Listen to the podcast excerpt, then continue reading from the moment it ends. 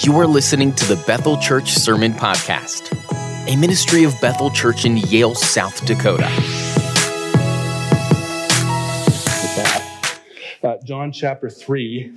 We've been working our, our, way through John chapter 3. We're going we're gonna finish up uh, the third chapter of John this morning. We find ourselves in verse 31. So 31 through 36. So if you would uh, stand with me and let's honor the reading of Scripture together.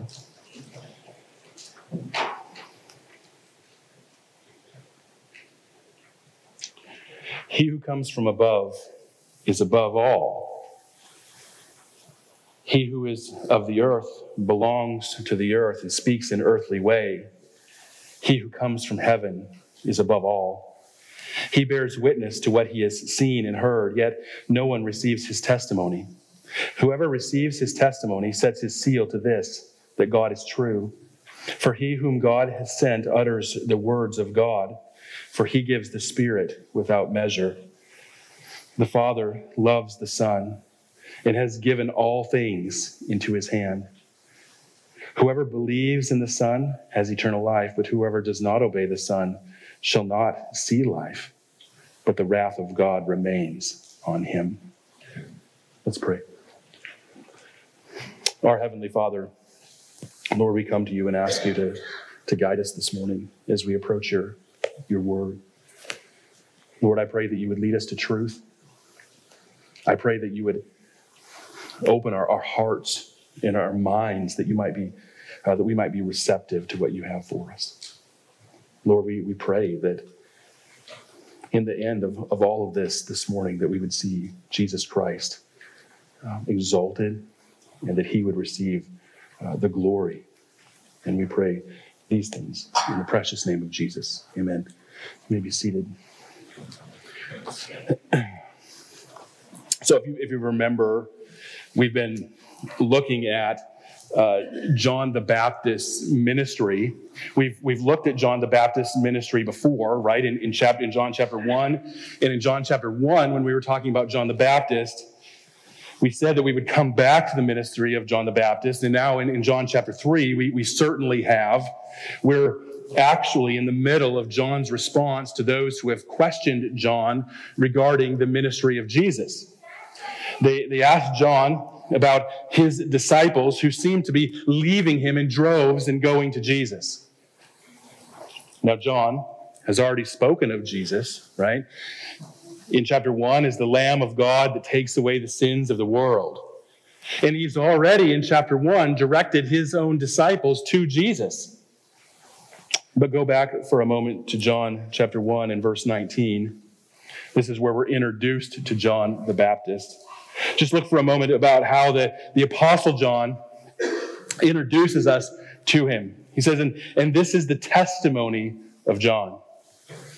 This is the, the witness of John. If you remember way back then in John chapter 1, we made a big deal about that word, witness or testimony. It's where we get our English word martyr from. And I think it's really profound here that this is how uh, John, the, the apostle, introduces the Baptist to us. This is his witness. This is his testimony. In the past few weeks, there's been a lot of, uh, made about uh, witnesses or, or testimony. If you've kept tabs on the Derek Chauvin trial, like much of America and the world for that matter uh, did, then you know that there were a number of, of eyewitnesses accounts to, to what happened there.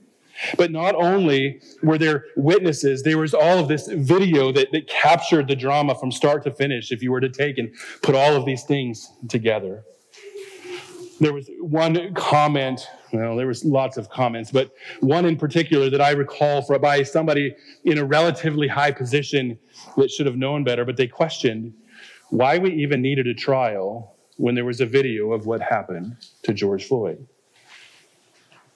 But the eyewitness testimony itself seemed overwhelming and perhaps it was. I, I don't know what it was that caused the, the jury to deliver a, verdict so quickly. Perhaps it was the eyewitness testimony, but there was a particularly interesting moment in the trial It was in the, the defense attorney, Eric Nelson's closing statement, where he talked about the difference between perspective and perception.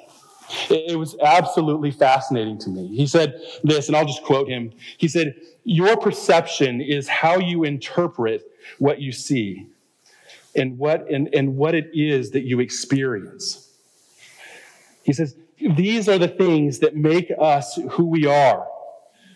He said, Three people in this trial went to the same high school me, Darnella Frazier, Frazier and Chief Arradondo. We all went to the same high school, obviously at different times.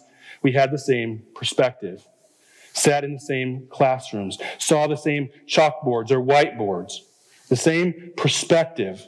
But our perception of the experiences there is going to be much different. Nelson then went on to look at the testimony that was offered by the different witnesses to the events leading up to the arrest of George Floyd. And then he, he turned and, and looked about how Chauvin perceived the events as he arrived on the scene leading up to pinning him to the ground. Nelson went on and said this We don't look at this incident from the perspective of the people who are upset by it. We look at it from the perspective of a reasonable police officer. Now, from my perspective, pun intended there, and from what I saw of the trial, this was probably the most powerful moment for the defense. Now, the jury didn't believe that his argument there amounted to reasonable doubt as to Chauvin's guilt, obviously, and I'm not suggesting that it should have been. What I'm saying is that there is the perspective of the onlookers. There is the perspective of the police. There is the perspective of those who watch the videos. And there were those who were who were not there during all of this that had a perspective. Not and this applies not only to this situation, but any. We carry different perceptions of events at hand. Nelson's point was a good one. Just because all these people were there looking at the same thing that seemed obvious to some, things aren't so simple. But what if there was a witness that had a divine perspective? A perspective that no one else had or could have had? Would we trust his perception? I, I, use this example here because it was such a, a big deal and because uh, of Eric Nelson's closing. I, I, thought it was very interesting, but I couldn't help here but, but think of, of John the Baptist and how John the Baptist here points us to, to Jesus Christ. And this is the testimony of John. And then the religious leaders question him, and he admits, right, I'm not the Christ and then says that there's one coming after him whose strap on his sandal that he is unworthy to untie. And then as we move through chapter one, he identifies Jesus, the Lamb of God that takes away the sins of the world. Now, what I want to point to here is, is that word testimony, right? In, John 119. The, the, Greek word there is where we get the English word martyr. A martyr is a, a witness who gives testimony, who's, who's willing to die for what he is what you've seen and heard. Let me give you just one example. Polycarp. Polycarp was a disciple, a disciple of the Apostle John. He was 86 years old and was asked to deny Jesus or die. He said that he had lived that long. Jesus Christ hasn't let him down, so there was no reason that he would ever deny his king. He was a witness to the truth claims of Jesus, to who Jesus was, the Lamb of God that died for sinners.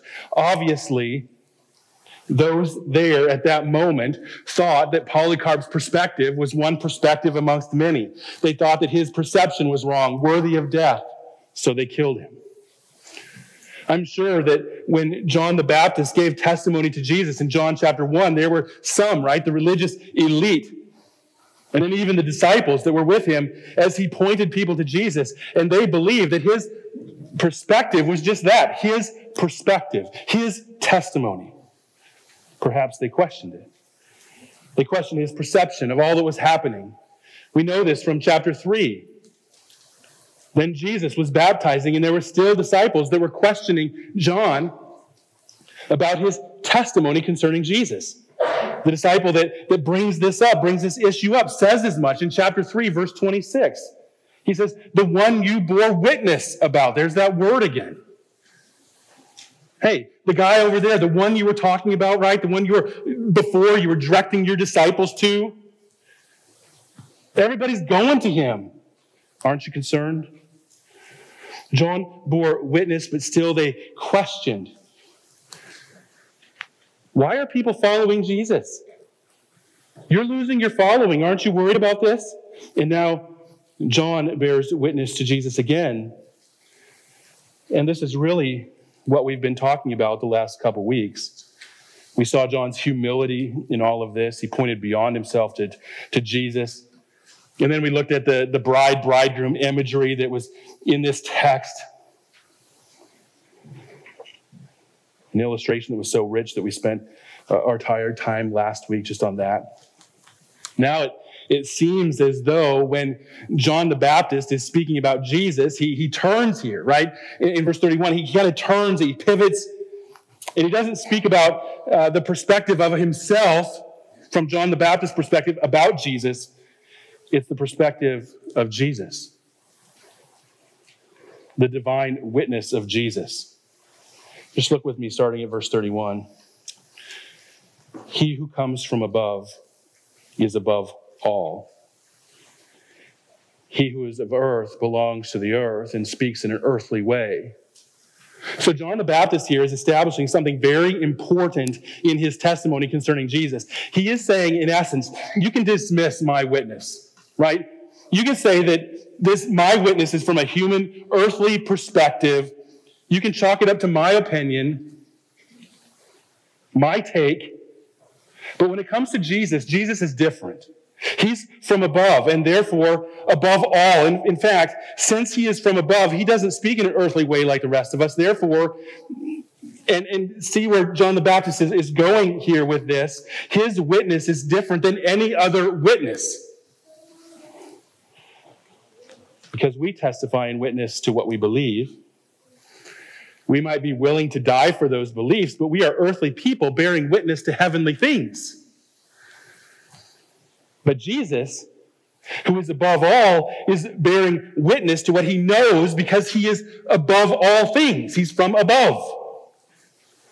I, hope what I'm saying here is, is making sense. Jesus is the divine Word of God, He is God. And His testimony is not like any other testimony, it's undeniable, or at least it should be. I think when John said before that one was coming after him, that he was not worthy to untie his, the strap on his sandal. This is what he was saying. But there's one here who is God himself. And while you might be able to pass off my testimony as an earthly perspective, a perception that may not get it right, you might say that I have a, a different perspective of, uh, than yours. It, it, might be equal to yours. It might just be different. You might be able to chalk all this up to however you want to view it. All earthly perspectives are capable of error, but Jesus' testimony is, is that from God Himself, and it should be undeniable. That's what He's saying. Notice verse 32. He, he bears witness to what he has seen and heard. He here, right, is Jesus. John isn't speaking of his own witness. He's speaking of the witness of Jesus now and why people are following him. And at the same time, why people refuse to follow him. So Jesus bears witness to what he has seen and heard. Question What has Jesus seen and heard? It's an interesting question when you think about it. What is he talking about here? So the Baptist has already established something very important, and that is Jesus is above all, he's from above. He isn't earthly. He doesn't come at things from an earthly perspective. So, what he has seen and heard here isn't earthly things, it's things from above. Does that make sense? So, what he has seen and heard then isn't what his parents said of him growing up. You're special. Let me tell you what the angel said. It's not it. It isn't what he learned about himself up to this point. Some would say, well, it took Jesus some 30 years to figure out who he was and what his mission was. It was this divine self discovery. And then his testimony here would be a reference to that, what he discovered about himself. I disagree. That cannot be right. It gives the image that when it comes to the incarnation or Jesus taking on flesh, that somehow the divine was stuck in the humanity and the divine had to somehow claw his way out of that so that he could discover who he was at the appointed time. That is not an orthodox doctrine of Trinity or the incarnation. The doctrine of the incarnation is that God of the universe took on human flesh, 100% God, 100% human in perfect harmony. One pastor said it this way in talking about the Athanasian Creed. Said this the, the relation of Christ's natures to his person is mysterious, but it is important. If we fail to recognize the unity of Christ's person, we might see him as divine with some human characteristics, or as human with some divine characteristics, or a confused combination of the two.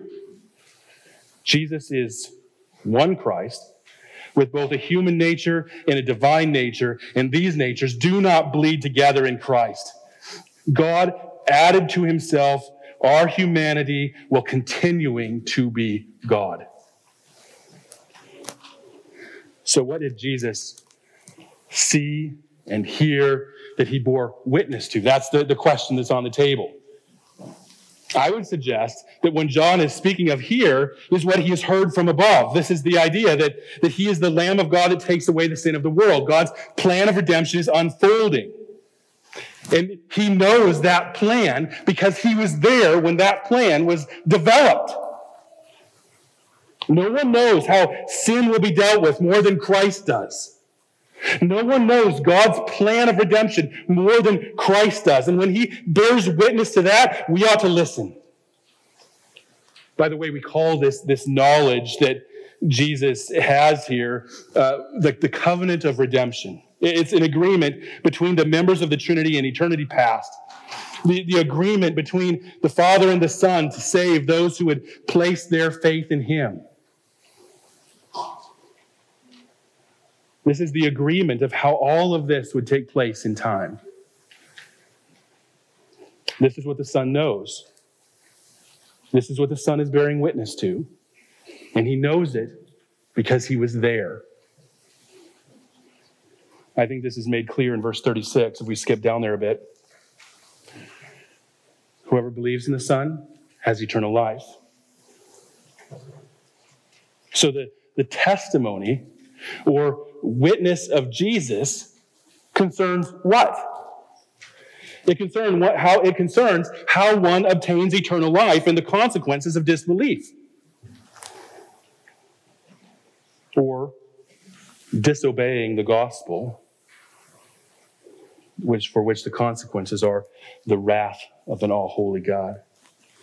So before we get too far ahead of ourselves here, let's go back to verse 32 Jesus bears witness to what he has seen and heard, but yet no one receives his testimony. Now, if you would just go back up to verse 11 for a moment, we recognize that this is, this is really here is a repetition of what Jesus uh, has already said, his own evaluation of his ministry when he was talking to Nicodemus. Let me read that. This is right after Nicodemus expresses his skepticism by asking, How can these things be? Jesus says in verse 11, Truly, truly, I say to you, we speak of what we know, we bear witness to what we have seen, but you do not receive our testimony. Notice in that verse, you have two uses of that word that we see over and over here. You bear witness, our testimony. Both variations of that same Greek word. And we, have talked about here is Nicodemus, right? He's one of the most knowledgeable ones in the scriptures of his day. The, the one that, that countless people would have gone to for spiritual advice. One of the spiritual elite. Yet Jesus is saying the truth is right here before you in what God is, is doing in the midst of, of Jesus' ministry and his followers. Yet he will not receive the testimony. Now, later, the Baptist is speaking of Jesus and suggesting that that trend is continuing. There, there are people that follow Jesus for a time. They might leave John the Baptist for Jesus, but the inference here is that both is that in both Jesus' words to Nicodemus and his words to, from John the Baptist here are that they've seen this happen. That people have started following Jesus, but the determination is, is that they really haven't received his testimony at all. They haven't obeyed the gospel, and therefore the wrath of God remains on them. Look at verse 33. So now, whoever does receive this whoever does receive this testimony is sealed to this that God is true. The testimony of Jesus concerns eternal life, how to obtain it. No one comes to the Father except through Jesus. And here, when no one accepts the testimony of Jesus, or when one accepts the testimony of Jesus, something happens. They, as it were, set their seal to, to something. What does that mean? Well, the idea of a, a seal is like a stamp or a signet ring.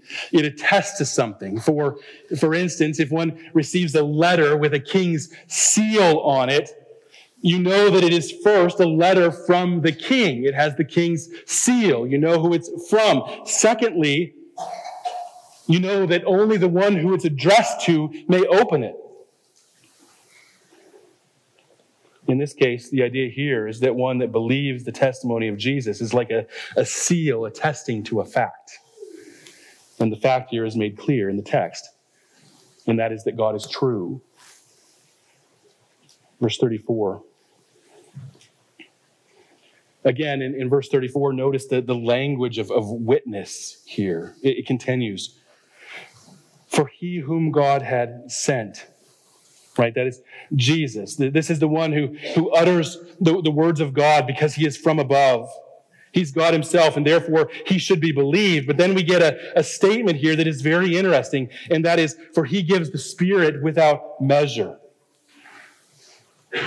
Now remember the, the context is Christ's witness and the credibility of Christ's witness. The credibility of Christ's witness is because he's from above. He doesn't come at things from an earthly perspective, but a heavenly one. This statement does not depart from that context. Some might be tempted to read that verse, isolate it from the rest, and just run with it. But that's not what should happen. I might say God gives us the Spirit without measure.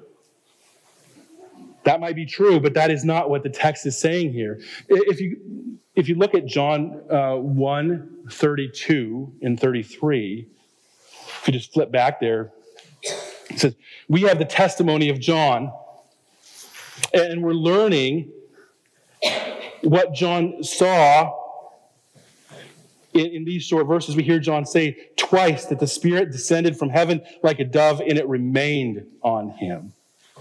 And then again at the end of verse 33 He on whom you see the Spirit descend and remain. The reason this is mentioned twice here is because John is drawing our attention to the fact that this is fulfilled prophecy. In Isaiah 11, 2, we read this The Spirit of the Lord shall rest upon him.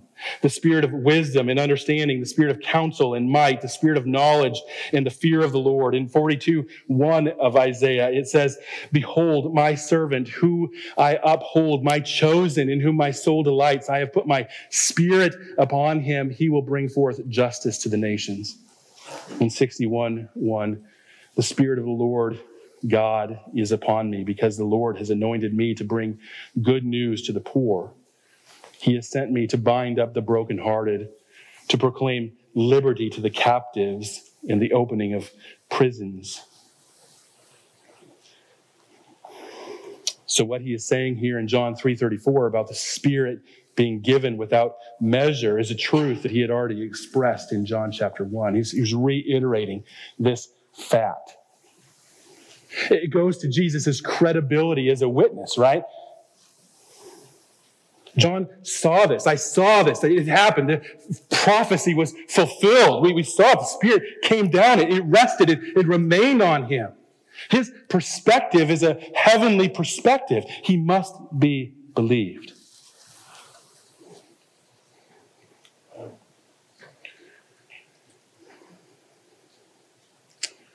The difference between John 1 and, and 3, though.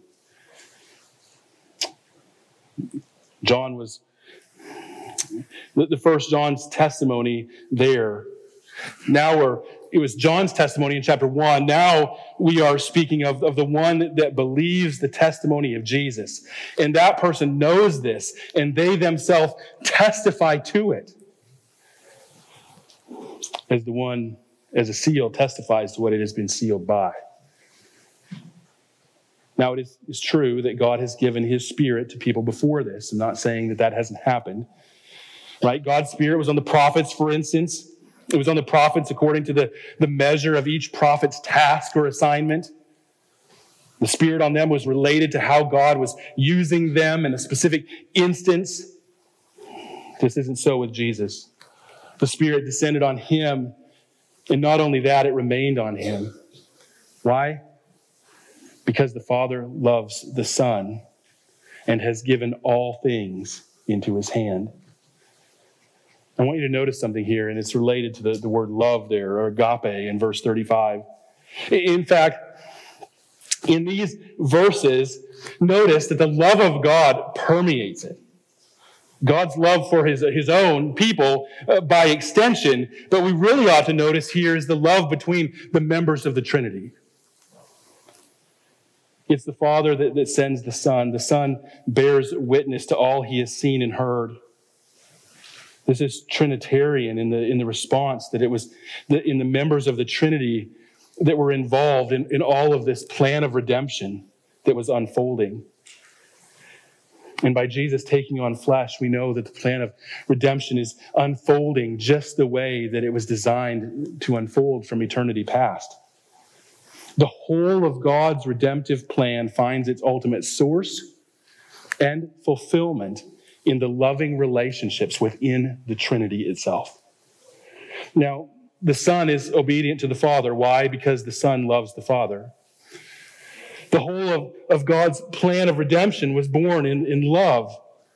Love for us, yes. But what is often overlooked is the loving relationship between the members of the Trinity in the plan of redemption. It was love here that caused God to put his spirit upon Jesus without measure. This was different than anything that had ever happened or will happen. It's absolutely stunning when we think about it that God, in his love for the Son, has given the Spirit without limit and placed everything into his hand.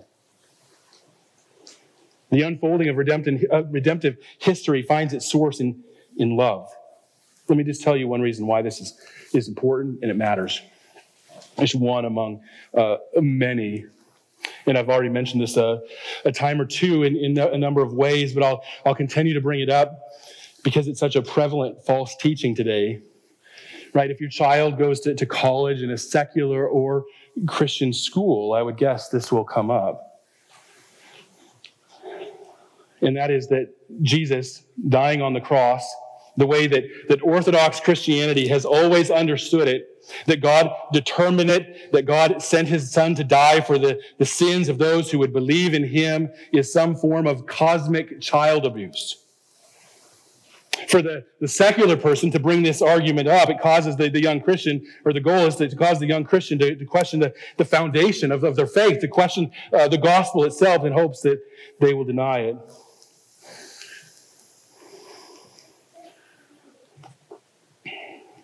Saying that the Christian actually paints a, a picture of God that is not like a God, if there is one. But there are those even in, in Christian circles that teach this. The fact is that, that many professors in, in different schools are, are becoming increasingly progressive in, in reinterpreting the cross. Their understanding of the cross is, is progressive. It, it, it's progressing and getting better, suggesting that Jesus taking our place and bearing the wrath of God for us, that this is not in keeping with God's love. We must, they say, understand the cross another way. My friend, understanding the cross another way is a denial of the gospel. I'm not saying that the atonement isn't vast. It is. There are countless dimensions to it. When it comes to the cross, but to deny that Jesus took our place, bearing the wrath that we deserved, is a denial of the gospel. Now, I love the last verse here It's really a, a reiteration of what has already been said.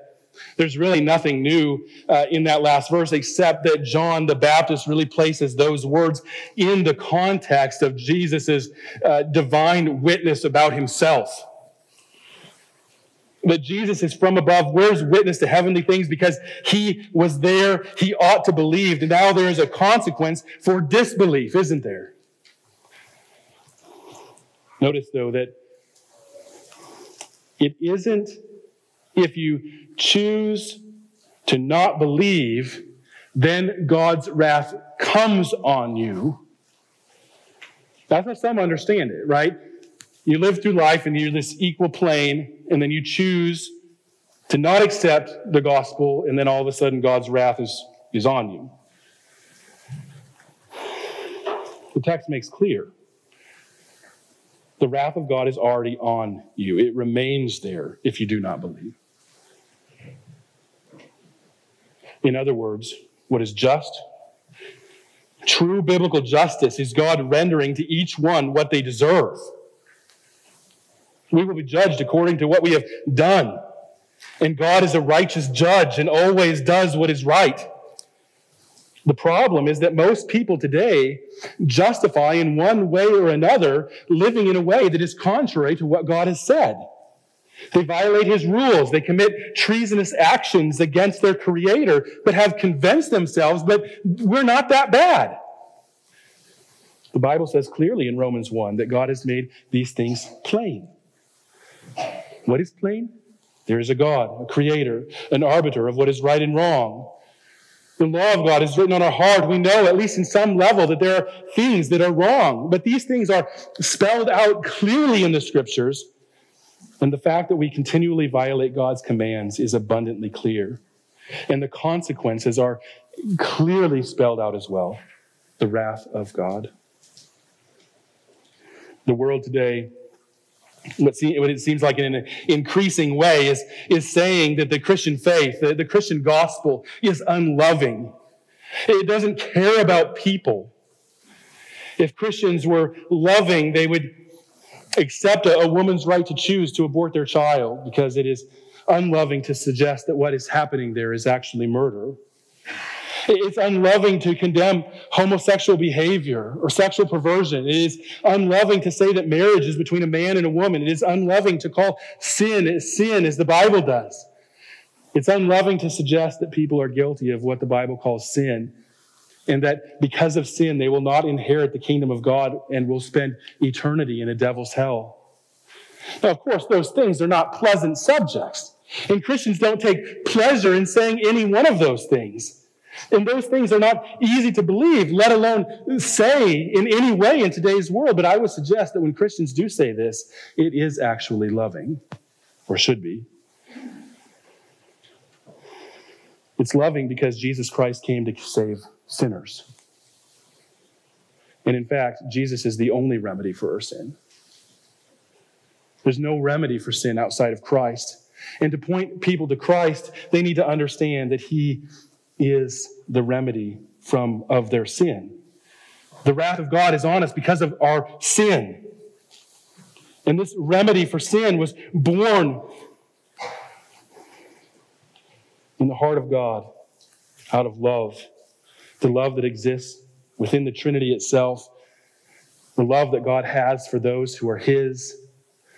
Love is in, around, and through God's plan of redemption in a moment here, we're going to take time and, and celebrate this love that, that God had for us, right? The, the fact that this plan of, of, of redemption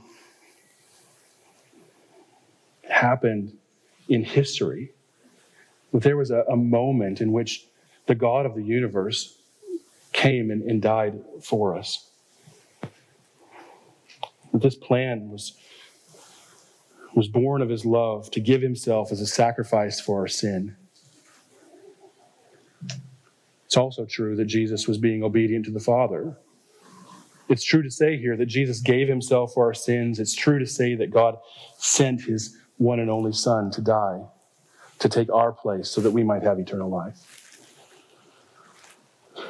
And as we come and we celebrate the Lord's table, I, I want you to take and, and, and just contemplate the love of God for you in all of this. If you're not a if you're not a believer, I would ask that you don't participate in taking the elements. The Lord's table, table is for believers, those who have placed their faith and, and trust in what Christ has done for them. But I would also ask, though, that if you're not a believer, that you would take time and, and contemplate God's love. The love that He has for sinners, that He would make a way to save you from your sin when you did not deserve it. And I pray that as you think about this, that you would be brought to a place where you would see clearly the, the beauty of what Jesus has done for you, that He took your place, and that you would take and, and trust Him alone for your salvation for the believer, I, I, I would ask that you take time and, and contemplate first how undeserving you are. How the, the cross was such a, a, tremendous display of, of love for you because God would have been completely just and right to let you pay for what you deserve. Second, take time to, to think about the love of the love that was displayed to you on the cross that Jesus dealt with your sin and how that changes the way that you relate to the people around you. How should that change the way that we interact with those around us? Will you be one that bears witness to the love of Jesus and the gospel of Jesus Christ to others? I'll say this that good deeds are important, but don't stop there. Good deeds earn goodwill, which leads to good news. Some would like to have us believe that good deeds are enough without ever intending that they lead to the proclamation of the good news. I would suggest that is wrong. There are times in which we do good things that don't lead to gospel proclamation, of course.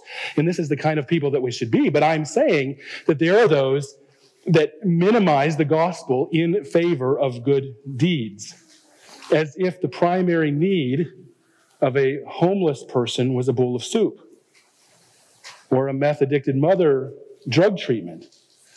Now, I'm, I'm not saying or I am saying that we as Christians must meet those needs, right? We give the soup, we help the mom with her addiction, we meet the need, and in that we develop relationship. We earn goodwill that allows us to share the gospel. We enter into relationships with people.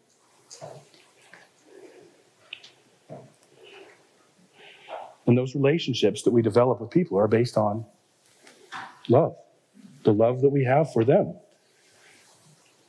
God's love for people.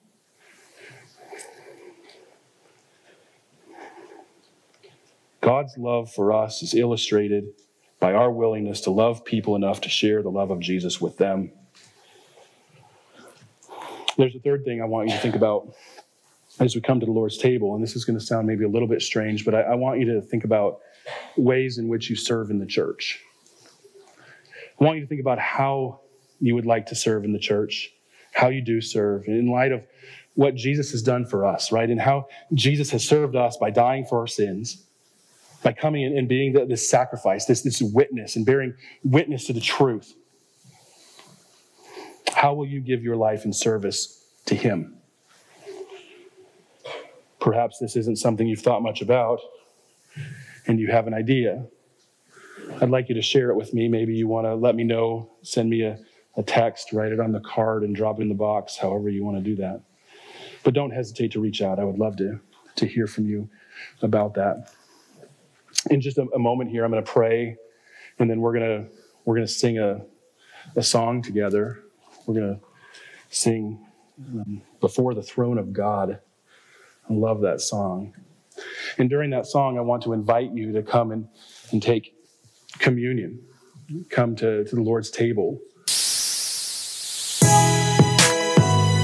Thank you for listening to this sermon resource from BethelMBChurch.org. If you'd like to learn more about Bethel Church or find other resources, please visit our website at bethelmbchurch.org. Bethel Church exists to bring glory to God by promoting the joyful worship of Jesus Christ both here and abroad.